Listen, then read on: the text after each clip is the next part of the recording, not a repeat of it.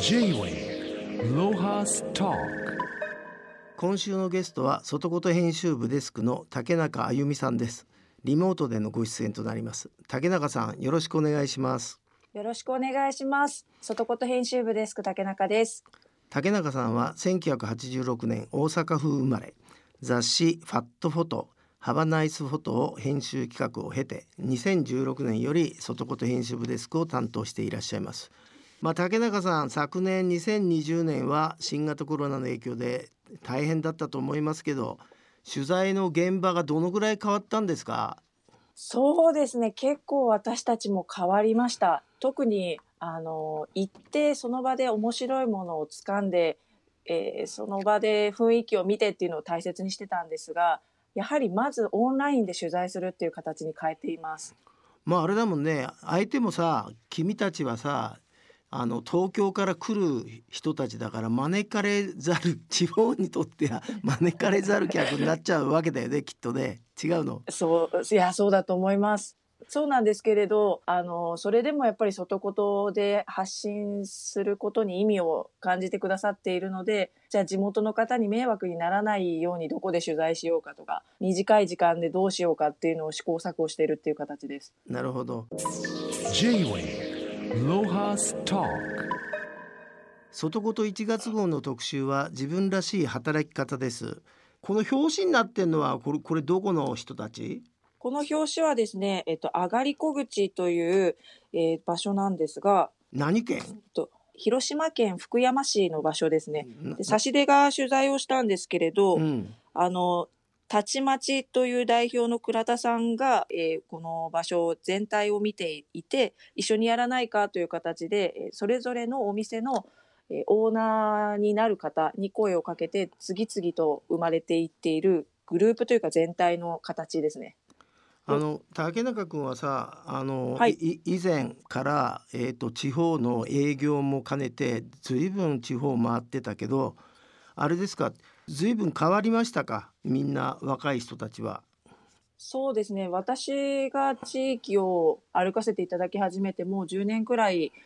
前の雑誌からも趣味で写真を撮るのでその関係からも歩いてきたんですが昔はどちらかというと東京にいるような私たちが地域について考えるっていうことを町の人たちが「あそうなんだふーん」みたいな形だったんですけれど今だと「あこんな面白いこともあってあんな面白いこともあってね」って話しかけてくれるようになった町の機運が少しずつ変わってきているような気もします。でまたこういう働き方や、えー、イベントとして取り上げさせていただくものに対しても大きく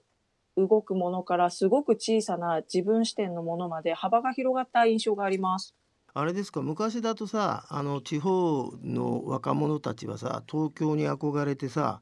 もう地元のいいとこなんて全然目に入んないんだけどそうじゃなくてあれですか？やっぱり地元で何かことを起こそうっていう人まあ外言見てるとそういう人ばっか出てくんだけど確実に増えてますか？増えてると思います。それで印象的だったのが、あの、青森に伺った時なんですけれど、青森の中学生にお会いした時に、東京って何が面白いんですかって聞かれたのがすごく印象的で、あの、もう青森にいて、例えば、なんか、宅配サービスを頼めば翌日届くし、ネットで誰とでもつながれるから、わざわざ東京に行く意味もないし、青森の方が今すごい暑くて面白いんですよみたいなことを言われたタイミングであもう東京は憧れっていう概念だけじゃなくなったんだなっていうのを改めて認識しました。へえそれってさ僕がさあのアフリカ30年もかかってっけど初期の頃あの地主のマサイに「君はお金ってたくさんあんだから世界中旅できんだぜ」って言ったら小黒さここが一番世界で一番いいとこなんだぞなぜならば世界中からお前は俺ん家来るじゃないかって言われたショックと一緒だね。そうですね。本当にそうですね。マザイは全然ニューヨークなんか行かなくたってみんな来るじゃねえか俺ん家の村にって言われた時に私は目の鱗でした。J-Way ロハスタえー、竹中さんは外言編集部の前は雑誌「ファットフォト」とか「ハバナイスフォト」を編集企画をされてるそうですけどこのいずれも写真雑誌なんだけどあれですか？君はない？写真好きだったの？そうなんです。あの、唯一の趣味が写真で、小さい、小学生ぐらいからずっと撮ってます。もったいなかったね僕いつも編集部でさ君がカメラ持ってんのは気がついたけどあの経費削減でカメラ持たされてんのかなと思った ち違うんだ好きなんだそうなんですよ。編集部ってどちらかというと、文章好きと写真好きに分かれると思うんですけど、私は写真好きの方ですね。であれだよ経営する側にとっちゃさそんな文章好きなんか山ほどいるんだからさ 写真うまいやつの方が貴重だよ。でそれでその写真好きの小学校から写真好きのあなたはさどういうあの対象？なんかひ人を撮る人とかさ景色撮るやつとかいろいろ分かれていくじゃんだんだんカメラマンって。あなたはど、はい。ど何何を撮りたくて、えー写真にのめり込んでいったんですか？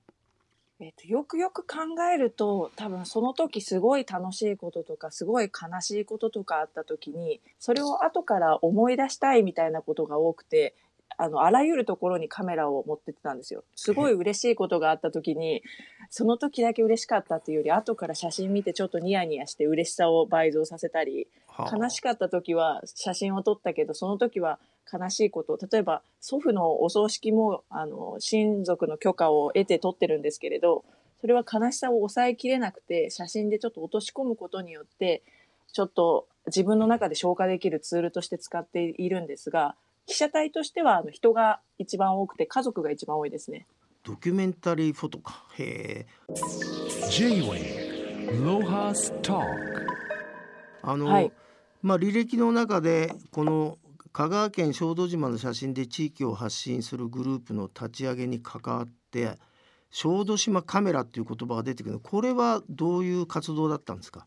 これはですね、前職の雑誌で知り合ったんですが、そもそも母方の祖父母の生まれが小豆島で、あの、祖父が小豆島に一回遊びに来いとずっと言っていたこともあって、えーじゃあ自分のルーツって何だろうっていうところによくあるんですが、えー思い立ち、小豆島を回ったらすごく自分が想像していたよりも面白い島だということに気づいたんですね。で、そのタイミングで写真を撮っていたら、えーオリンパスっていうカメラの会社の方と写真家の素子さんっていう方とこのオリンパスのカメラで自分の身近な景色とか風景伝えたい写真を撮っている女性たちを応援するような企画ができないかということで島にいる7人の女性たちと一緒に小豆島の日常を発信する写真の団体を作ろうというので小豆島カメラっていうのを作りました。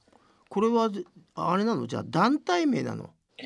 はい、7人の団体名ですね。はあそれで普段どんなか活動をされてんですか？この小豆島カメラの女性たちは。彼女たちは毎日1日1回 Facebook および Tumblr というサイトで何かしらの写真をアップしています。でそれは自分家の畑であったり大きな島のお祭りであったり季節のオリーブだったりえーハッとするような風景だったり本当に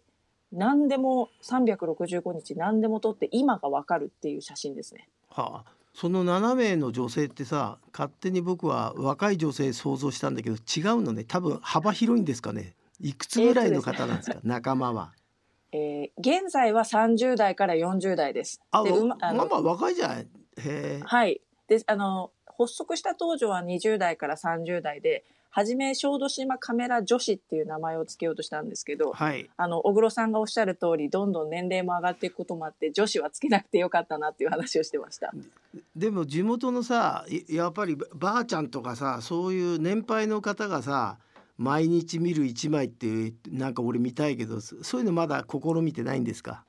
そうですね。おばあちゃんが写っている写真はあるんですけど、おばあちゃんが撮っている写真は、ちょっと彼女たちに提案してみたいですね。ねえあの、はいどどんなものが興味を持つのかってなんか知りたいなあのぜひそれも今度考えてください。はい、伝えておきます。J-Wave Lohas Talk あと竹中さんは愛媛県の忽那諸島に通い続けてるっていうあの話なんですけど忽那諸島っていうのをさまあほとんどの人たちは僕も知らなかったけどどんな島なのかちょっと教えてください場所といい。はい、えー愛媛県にある松山市管轄の島々になります。で愛媛と広島の間にある9つの有人島で成り立つのが忽那諸島という場所でその忽那諸島には、えーま、愛媛側から、えーフェリーと高速船で乗り継いで行くことができます。で東京からも意外と松山空港に入ってしまえばフェリー乗り場まで近いので行く機会は知り合いができないとなかなかできない島観光をウェルカムにしてる島ではないんですけれど意外とアクセスはいい場所になっています。あのこの靴なってさすごいあの響きがさそそるんだけどももともとどういう意味で靴ななんですか？えっと、忽那水軍の歴史とリンクしているという話は島のお父さんから聞いたことがあるんですがすいませんちょっとそれ以上が。いやだからあれじゃないの？忽那水軍ってことはさ海賊の島だからさ、ね、昔埋まった宝物があるかもしんないし結構面白そうなとこなんですけども今実際その、まあ、有人島と無人島があるって言ってましたけどその有人の方はどんな産業が盛んなんでしょメインはみかん玉ねぎ漁業が一番多いですかね。オリーブないの？オリーブ。オリーブは残念ながら私が知っている島では見たことがないけれど柑橘あとはレモンとかですね。ああなんとなくさ悪いけどさみかん農家にはなんかオリーブとかさレモンとか言うとちょっとそそるじゃん関係ねえか。でもみかんはあれですよ。白い花がバーッと咲くので島々が真っ白になったりあの毎年冬にみんな食べてる印象があるからか憧れではないけれど親しみみたいなのがある感じですね。J-Way Lohas Talk. このその忽那諸島に、えー竹中が通ってる理由ってやっぱりあれ自分のルーツが小豆島だっつんでなんか遺伝子に響いたのそれともきっかけは何だったんですか？ここに惹かれた原因は。ここに惹かれたのは、えーこの場所、えー忽那諸島の中にあるヌア島という島に田中正俊さんという74号の、えー、とお父さんと呼ばせていただいている方がいるんですがその方と東京の、えー、ととある講座で出会ったのがきっかけです。でその方がえー、と私たちのような忽那諸島に遊びに来る方をなんか娘とか息子みたいな扱いで扱ってくれていて自分の管理する家に泊めさせてくれるんですね。でも島には宿がないのでその人のその場所に泊まる以外には結構方法がないんですけれどでその方が来るたんびにここはこういうのがあるこの幸食べてみろ今度はこれを手伝いなさいとか言っていろいろ島と関わるきっかけをくれるのでそれが面白くて最初は言っていたという感じです。へえあのみかんはうまそうなんだけど魚は何がうまかった？魚はブリですかね。ブリが一番美味しかったかもしれないですね。サワサワラとかタイとかがいろいろあるんですけれど、はい、ブリが一番美味しかったです。へえあれですかささっきちょっと気になったのは例えばこうリスナーの人がねあ興味を持ったら日帰りはできるんですか？えっ、と、す日帰りはできます。で、このヌア島っていう島ではない島に、えっ、と、宿機能がある島もあります。あそうなんですか。この私がよく通っているのは忽那諸島の中のヌア島なんですけどヌア島は多分泊まれないんですが他の島の宿には泊まることができます。なるほど。ででもなんかあれですね。海賊の島そそりますね忽那諸島。J-Way まあまあ竹中君は随分地方を、ま、回ってもう早10年ってことですけどまあそんなあなたが、えー今年注目していることまあ SDGs はもう僕は飽きるほど聞いちゃったけどあなたとしては今年注目しているキーワードっていうかことを教えていただけますか？まあ、この新しい生活様式というものに変わってから自分はこれからどうやって生きるんだろうという生き方とか働き方みたいなところあとはどう自分を編集してデザインしていくのかっていうちょっと自分寄りの視点で皆さん物事を考えることが増えたと思うので大きな漠然としたものも捉えつつちょっと個に向けるような特集とか物語に今は注目しています。でもそんな竹中さんは結婚ししてんの？残念ながらちょっとしてなくて小黒さんにどうにかしてほしい感じですね。えーでもさああれじゃないの？い一番なんかその自分にこことを引き寄せてあ考えるとやっぱり家族を持つとかさそういうのが一番大きなテーマなんじゃないの？違うのかね？本当その通りなんですよ。今年家のにいる機会が増えて今も自宅なんですけれど自分の家族でもこと自分になったら難しいもんですね。何もうまくいかないっていう。なので他の人たちに幸せを分けてもらっていつか自分に帰ってくればいいなと思います。まあでも君のキャラはさめめちゃくちゃ明るいからさ周りを幸せにしてると思うんだけどもあのその一番好きなねカメラの世界ではさ昔のプロのカメラマンってもう仕事なくなったぐらい今そのし普通の方が撮ってる写真が価値があるんだと思うんだけどなんかこういう写真を実は今年撮りたいんですとか何かあったら教えてもらいたいんだけど。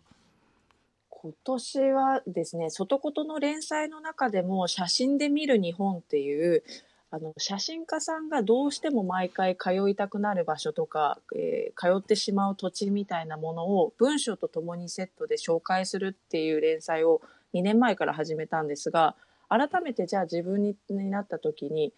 無償に何か発表するわけでもないんだけれど伝えたい写真を撮りたいなと思い始めました。でそれが小豆島だったんですが小豆島に今もう行けなくなってしまったのでじゃあ今住んでいる東京をちゃんと自分の目で見て街を撮ってみたいなと思ってます。J-Wave Lohas Talk. あのせっかくだからさ次の外こと2月5日発売だと思うんだけどそ,、はい。それは何の特集なんでしょはい。2月5日売りは地方のデザイン集というデザインを視点にさまざまな特集の方に出ていただきました。で今までも外ことはデザイン集というものを作っているんですがそれはあくまでちょっと広域で見るデザインの視点だったり分かりやすいグラフィックなどを作るデザインから広くやっていたんですけれど今回のデザイン集はちょっとノウハウとかハウトゥーを教えてくれるような小さな、えーデザインを扱っています。でもその中でも、えー介護のデザインだったり、えーヘップサンダルと呼ばれる奈良で作っているサンダルのデザインだったり本当にいろんなジャンルで紹介しているので多くの人に刺さる号になってるかなと思います。なるほどあのこれからもぜひあの僕はどうしてもさ男性誌出身だから男の目ばっかだったけどもう女性の目がないとさ世の中通用しないんであの外言のそちらの部分を支えてやってください差し出を。じゃあ今日はどうもありがとう。ありがとうございました。J-Wave Lohas Talk